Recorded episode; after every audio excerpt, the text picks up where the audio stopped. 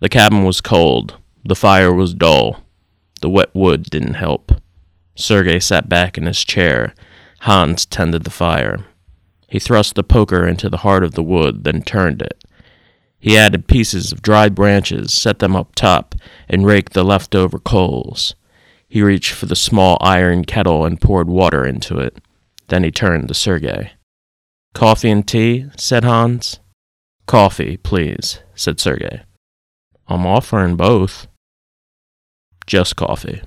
Hans shrugged his shoulder, then put the coffee grounds into the kettle, along with two heavy lumps of sugar. Sergei watched Hans and noticed that he kept very still in his chair. He looked back at the door, watched the light come in from the bottom crevice, and waited for the kettle to boil. It needs to foam. Hans turned and smiled. When it starts to foam, it's ready. When it was ready, Hans placed the kettle on the table. He reached below and retrieved two gray metal cups. Sergei watched the steam rise. He squinted and studied his journal and the burn marks on its edges. Hans lit another cigarette and watched Sergei flip through the pages. I don't remember half of this. It's all a blur, said Sergei. I found it three days ago near the fire, said Hans. I finished reading it today. How do you find time? said Sergei. Pardon? I mean, how do you find time to read up in that tower? I find time, here and there, said Hans.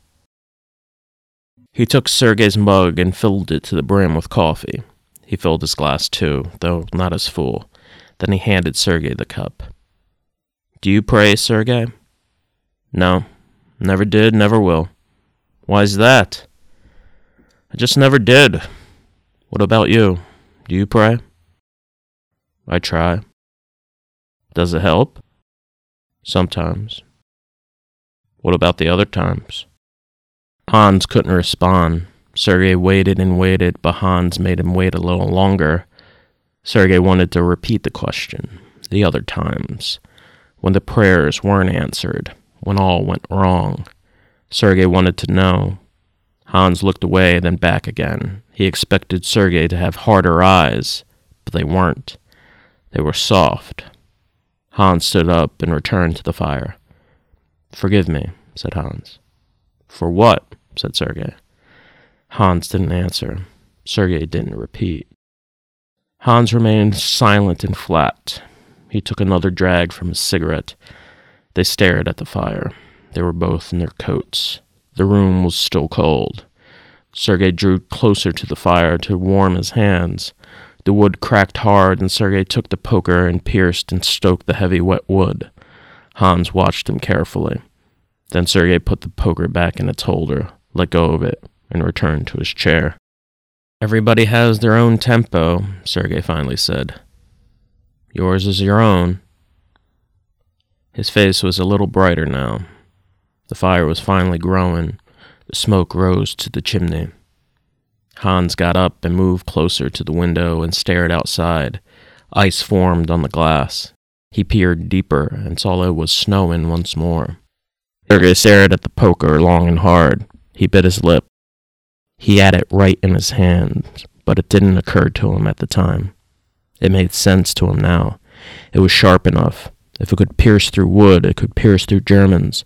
It had to be quick and deep, though, and the timing had to be right. He studied the poker again and inched closer. Hans, seeing this, moved away from the window, crossed his way to the fire, and in one movement took the poker away, returned to his chair, and gave out a smile. It wasn't reciprocated. Sergei gave in. The inevitable, obligatory conversation was all that was left. It was up to him to make it interesting. He hadn't much of a choice. So, how did this start for you? said Sergei. Hans thought for a moment, then said in a hushed tone, Tannenberg. You were at Tannenberg? Yes. Hans took a sip of his coffee. It burned the tip of his tongue. Sergei blew into the cup, then sat it down on the table. Sergei stared at him for a long while as the silence continued. Then Hans stood up, moved to the window, stared outside, and fogged the glass with his breath. It came back, The reverie crept in. Then it took over. Do you remember the first man you killed? asked Hans.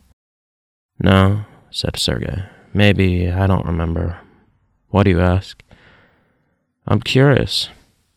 Do you remember yours? asked Sergei. Yes, said Hans. Yes, I do.